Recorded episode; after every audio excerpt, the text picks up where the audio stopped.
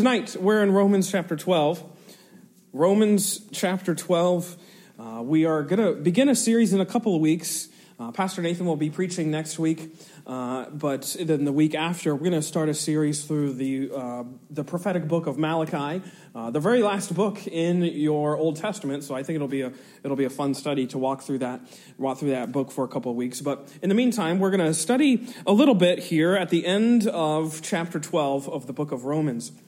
And what I'm going to do tonight, just to give you some bearings of where we're going to go, we're going to stay in this chapter, but really we're going to talk about mostly of what Paul does through Romans and then how it kind of culminates here with this particular chapter. Romans 12 is, of course, as you might know, one of the very most important chapters in this book, as it follows several other really important chapters. But the book of Romans, just in general, is a massive accomplishment. Not just on a spiritual level, but precisely on some other levels too. From just an academic perspective, the book of Romans has been regarded and hailed as one of the greatest feats of literature that has ever been written. Even others who are perhaps not Christian per se, or not religious, or not part of the faith, have even recognized that Paul's logic and assertions is almost unrivaled by others who have tried similar sorts of disputations. And in fact, one English theologian, Samuel Taylor Coleridge, he writes that the book of Romans is the most profound work in existence, including all of the other realms of literature. That's his estimation of this book from perhaps a literary perspective. And that he also assumes is not just among the letters of Paul, but all writings in general. He considers it the most profound in existence. And I would have to agree. It's this book that is often one that preachers they don't dive into lightly. It's one they take seriously. And I think that's because mostly the book of Romans is the fullest, we could say, explanation of what the gospel is. From beginning to end, what Paul does is give us a full view of what we would call the Christian gospel. Here's what we believe. Here's what we affirm from beginning to end.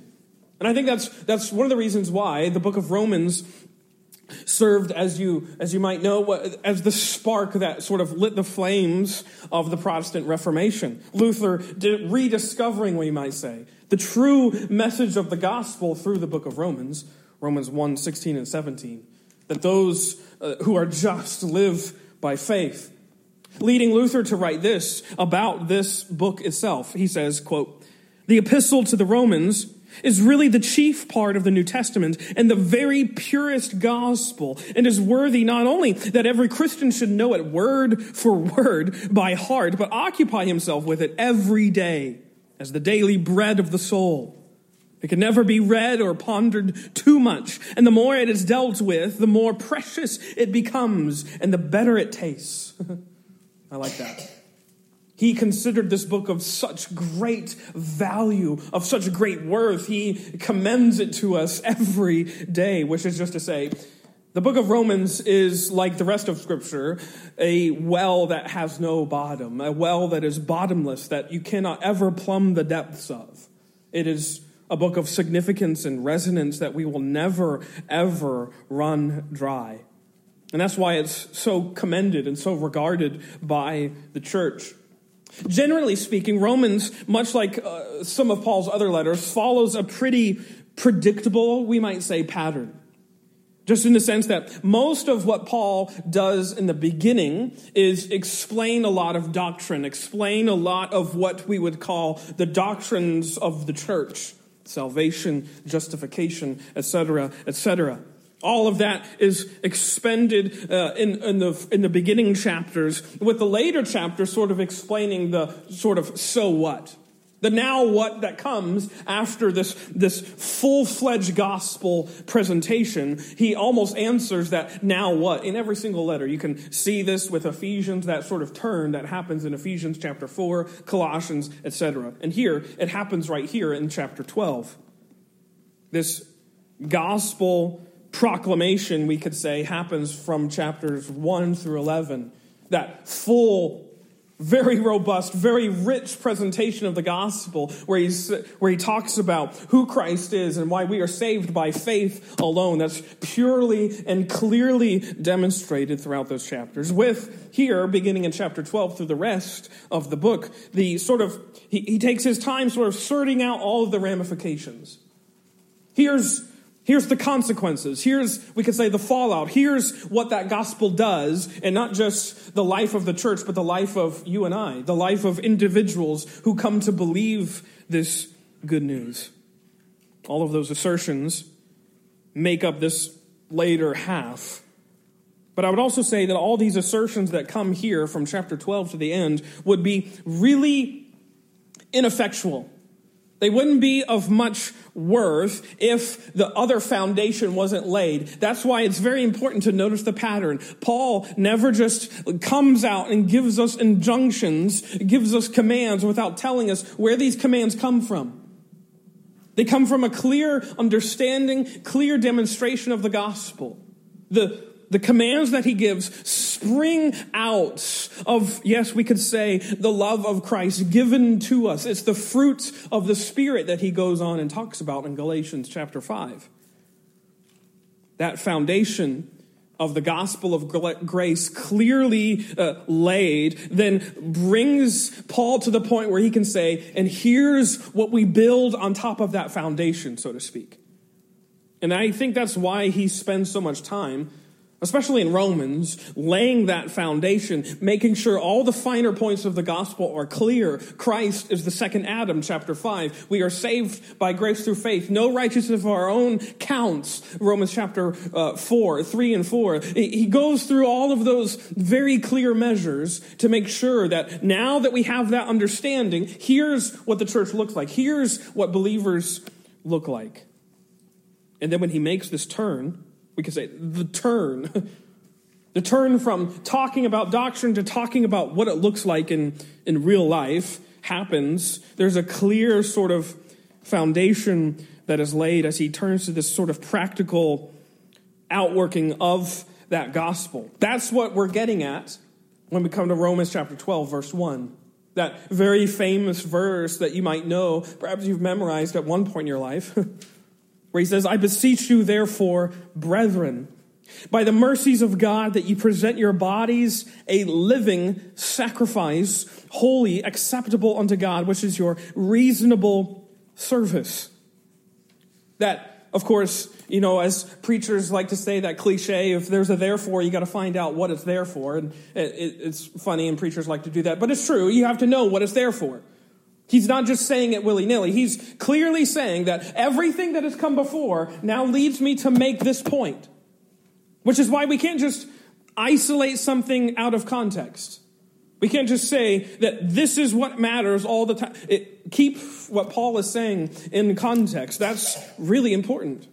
In every piece of letter, in every piece of scriptural writing, the context proves king and proves very important. Because he says, by all of what we've just talked about, think about what he talks about in Romans chapter 8.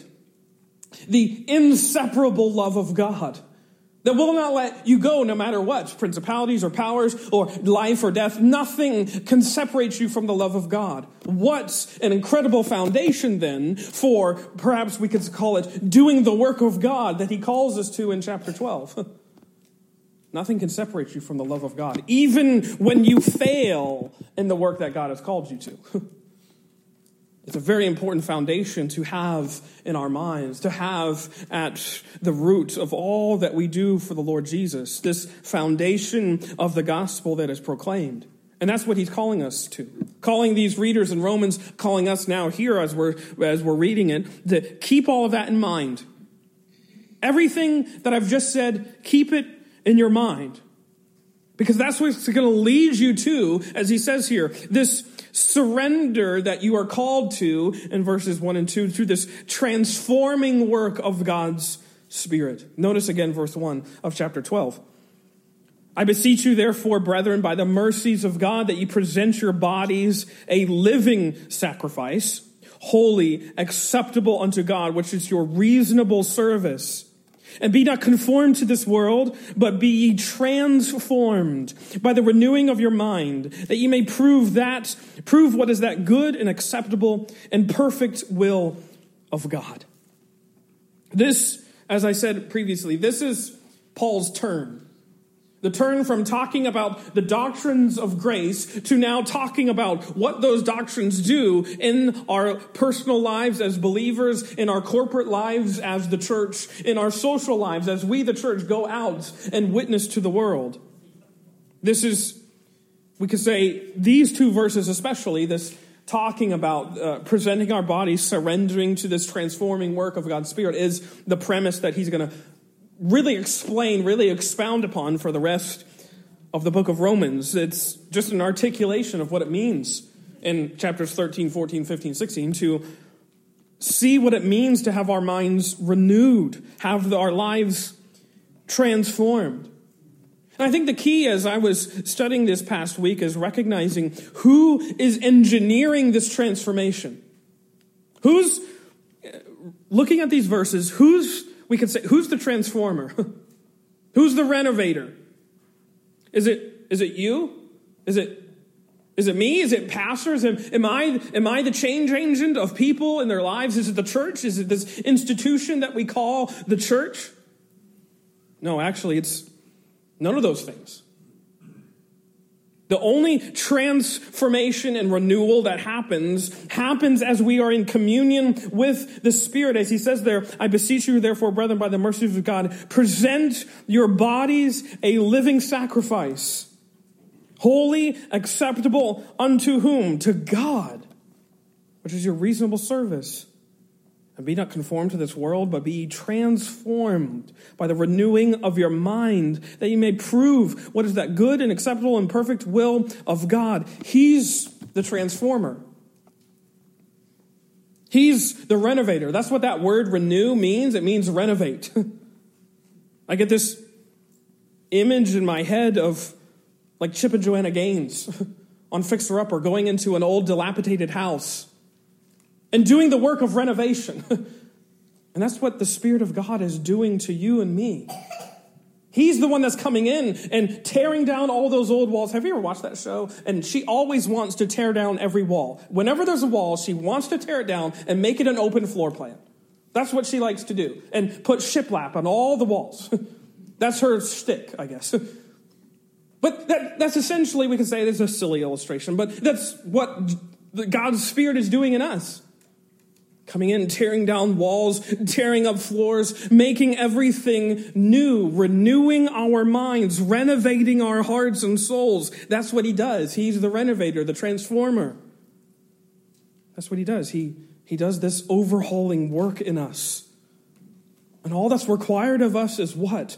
Present our bodies to him. Present our lives to him. Offer ourselves to this one who does the work of transformation. That's what he does. He indwells messy souls, sinful souls, and does this overhauling work. And he makes dead, we could, as we know from Colossians and other passages, Ephesians chapter 2, he takes those who are dead in sins, it says, dead in sins, and he raises them up to new life again. That's the work of renovation. That's the work of transformation. And that's who this God is. The old preacher from 10th Presbyterian Church in Philadelphia, D.G. Barnhouse. He says, God is the great transformer of lives. He turns slaves into kings. And I would even add to that quote, he turns sinners into saints. I love the fact that in almost all of Paul's letters, you know, especially ones, the one that sticks out into my mind is 1 Corinthians. And you know, if you've studied that book, there's a lot of problems going on in that church. There's a lot of issues he's dealing with. They don't act like saints. And yet, what does Paul call them over and over again? Saints. He's reminding them of who they are in Christ. He's reminding them of who they are by faith. God is transforming your life, and you're in there trying to do the work yourself. Have you ever seen one of the homeowners? I'm going to try not to keep beating this illustration to the ground because it'll probably ruin it. But Have you ever seen a homeowner in that show Fixer Upper try and take the hammer in their own hands away from Chip and Joanna Gaines? Probably wouldn't end that well, because they are the ones who are supposed to be doing the work. And then when the owners come in, they have their own, they would ruin it. They would mess it up. In a similar way, I think sometimes we like to take the hammer out of God's hands. We like to take the chisel out of the Spirit's hands. I can do the work better. I can do the transformation work better than the Spirit can. And that's usually often when we fail. That's usually when we mess things up.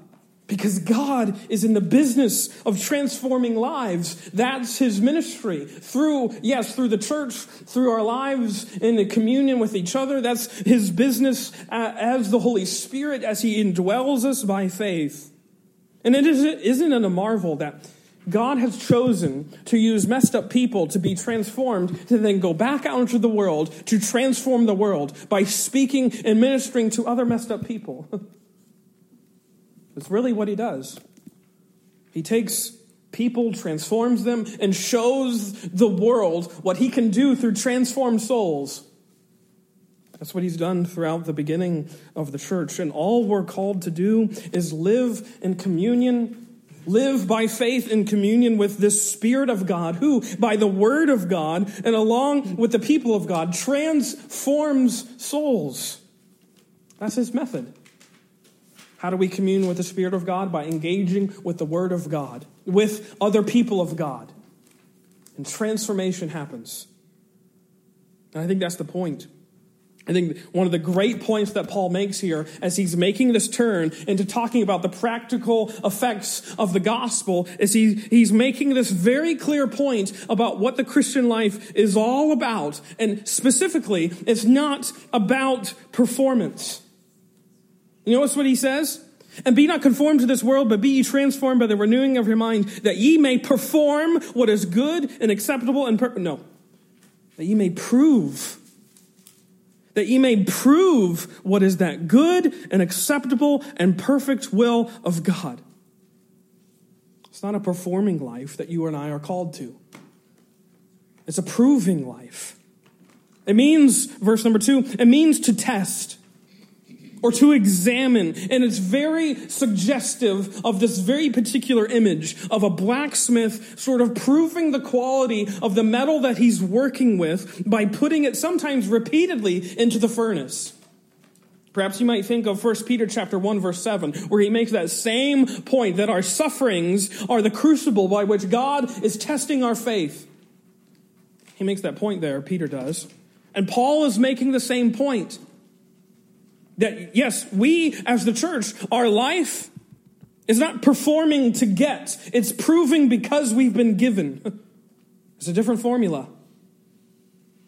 It's a different formula than performing and trying to win something. We have been given something and we're proving what we've been given. We've been given the Spirit who's doing this transformation. And all that we're called to do is live in communion with the Spirit and evidence that transformation before others. What a great and precious and remarkable calling. Amazing work that he gives us.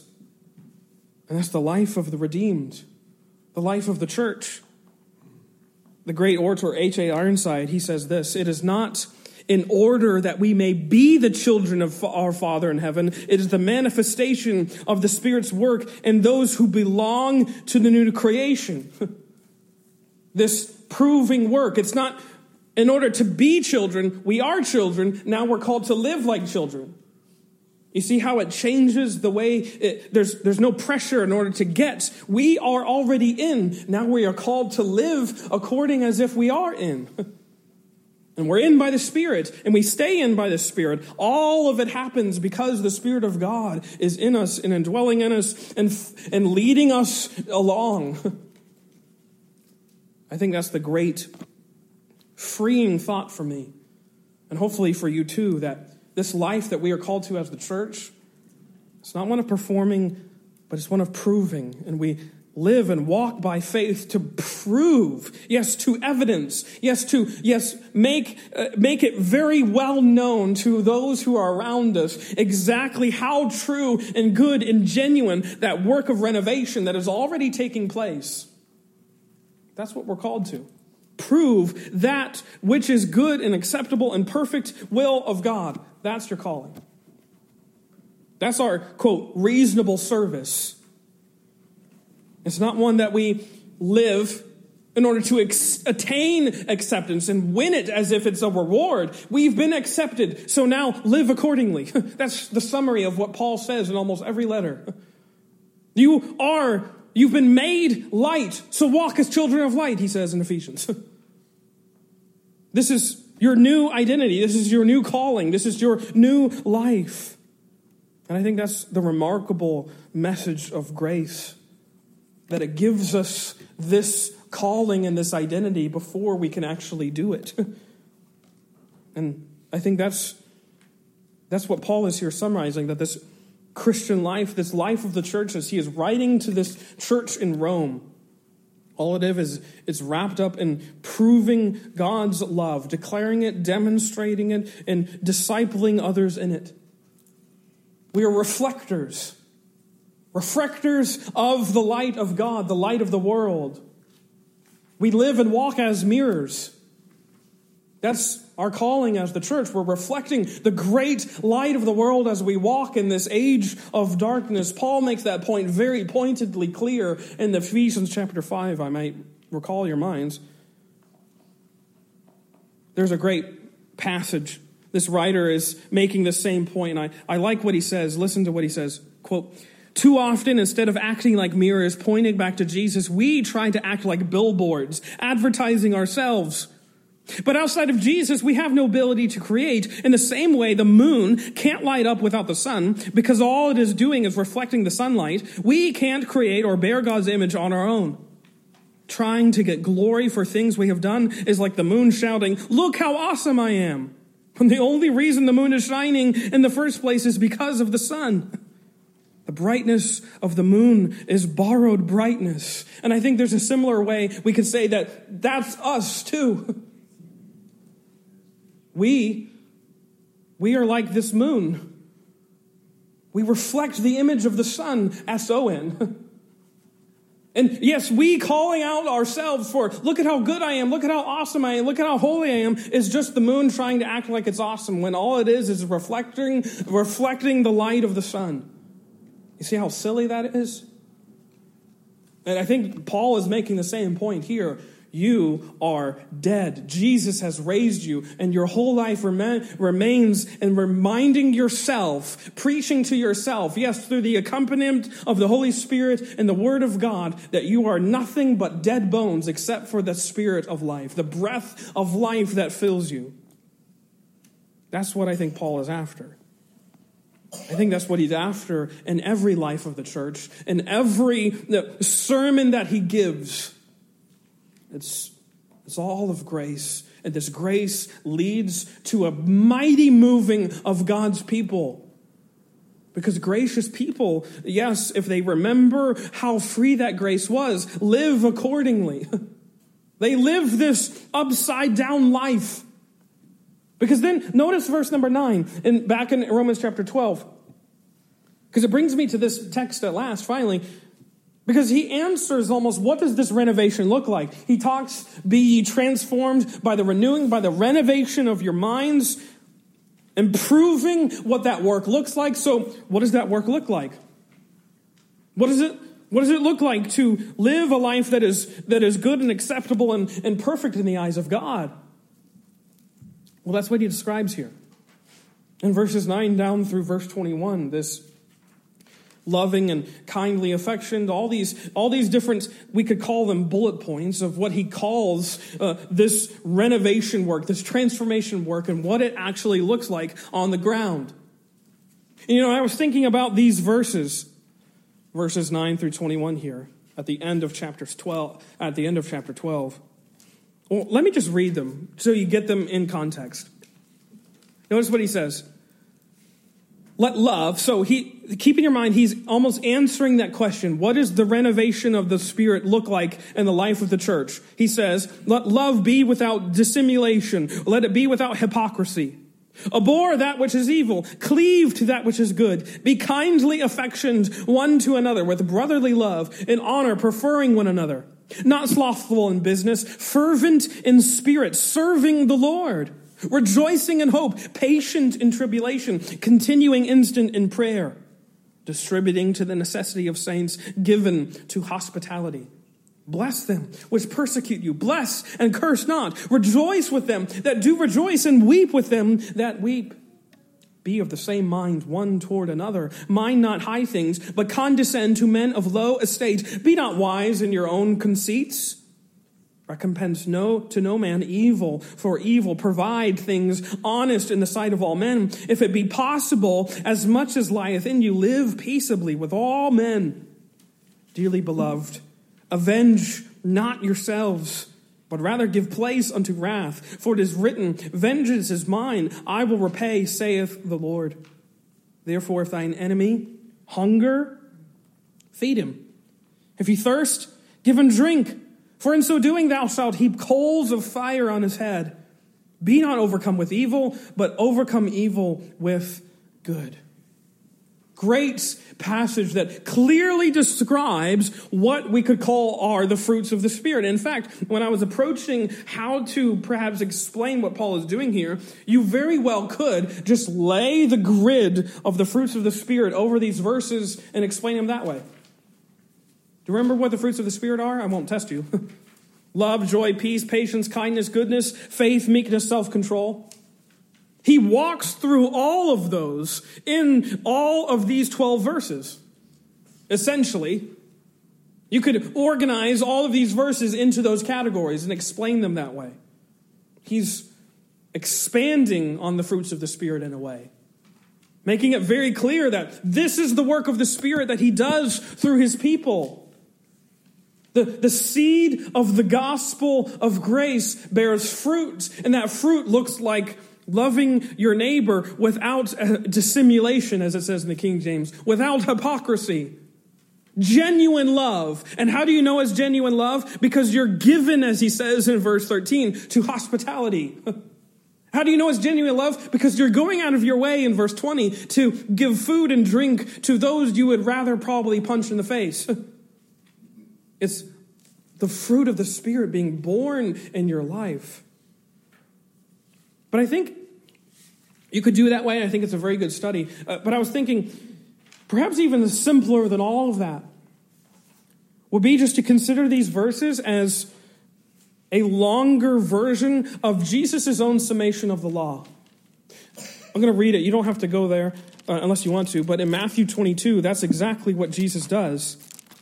He summarizes the law. Jesus is approached by this lawyer. Matthew 22, verse 37, or verse 36.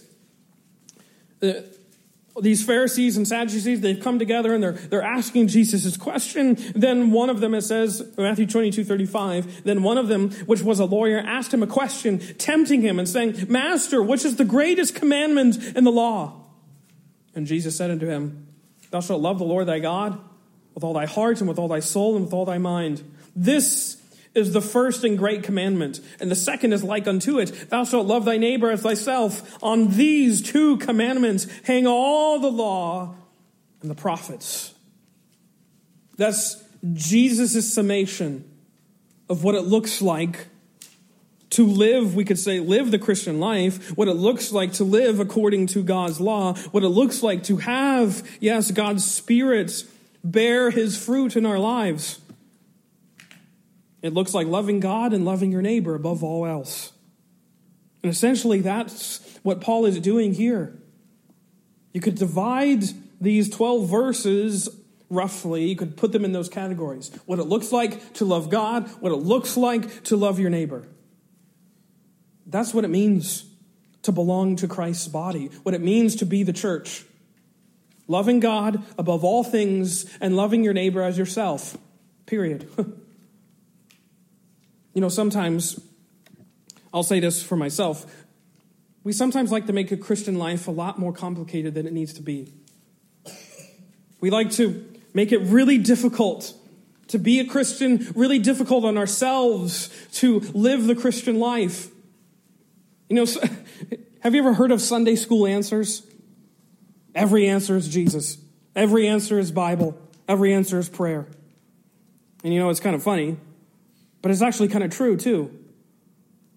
The way you live the Christian life is by reading your Bible and praying, and Jesus' Spirit informs you, transforms you, renews your mind through those very simple means. It's not about Hail Marys. It's not about all kinds of rituals and rites and all those sorts of things. It's reading your Bible and praying and communing with other Christians who are reading their Bible and praying. Isn't that the joy of the church? That we are all the saints who are in communion with the same Spirit, reading the same words, being transformed by the renewing of our minds because we are being indwelt by the same Spirit of God. What a joy! That's the joy of the church. Yeah, we're being transformed in different ways, and that's the joy of the church. I think it's a joy to know that this is the work of God that he's doing all throughout the ages. And I think that this is what we could call Paul's treatment of the summation of the law. Love your neighbor, love for God, and love for neighbor above all things. So he calls the church in verses 9 and 10. What is the church known by? It's known by genuine, self-sacrificial love. That love there in verse 9, it's agape. Agape love. Love that is willing to lay itself down for the good of another. And the church, verse number 10, be kindly affectioned one to another with brotherly love, Philadelphia.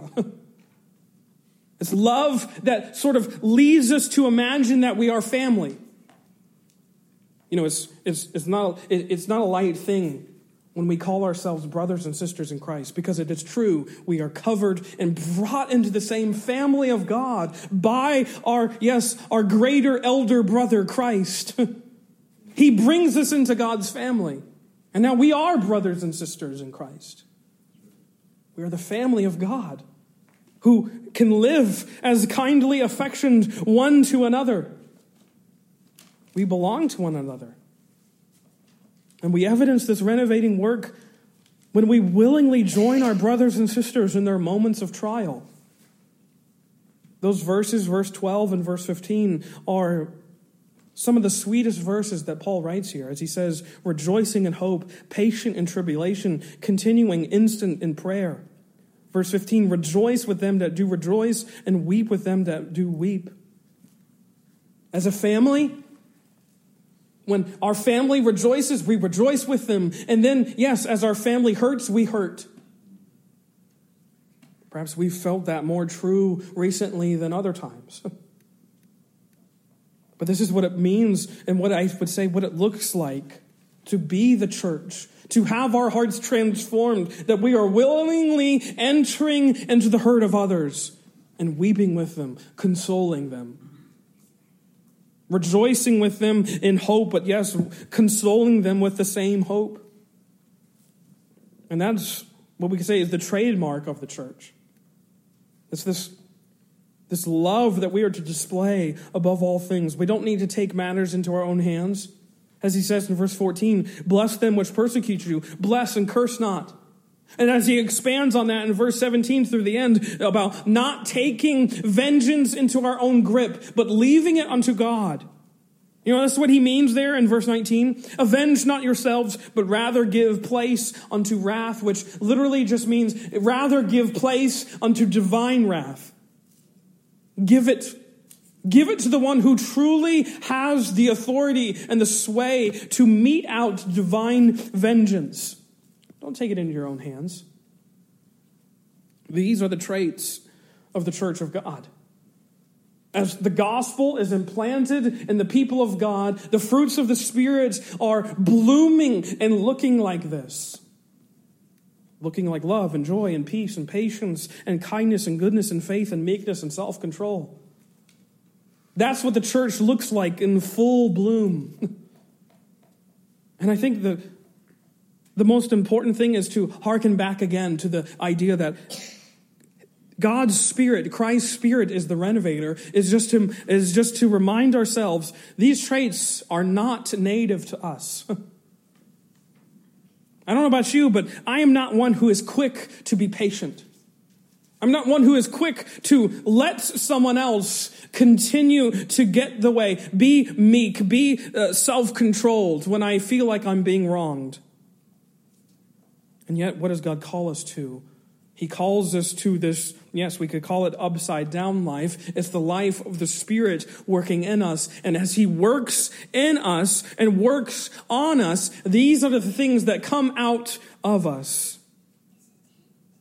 That's what happens in the life of the church as our minds are transformed, as our hearts are renewed and renovated by this transforming grace of God. And that's the freeing thing. It's this grace that gives and gives and transforms and gives and transforms. And the Spirit is doing all of this in our hearts and minds and souls. Renovating, cleaning up, making us new. And yes, He's making us new so much so that when we get to glory, we will live in glorified bodies, no longer needing this renovating work, but standing unashamed in the presence of God.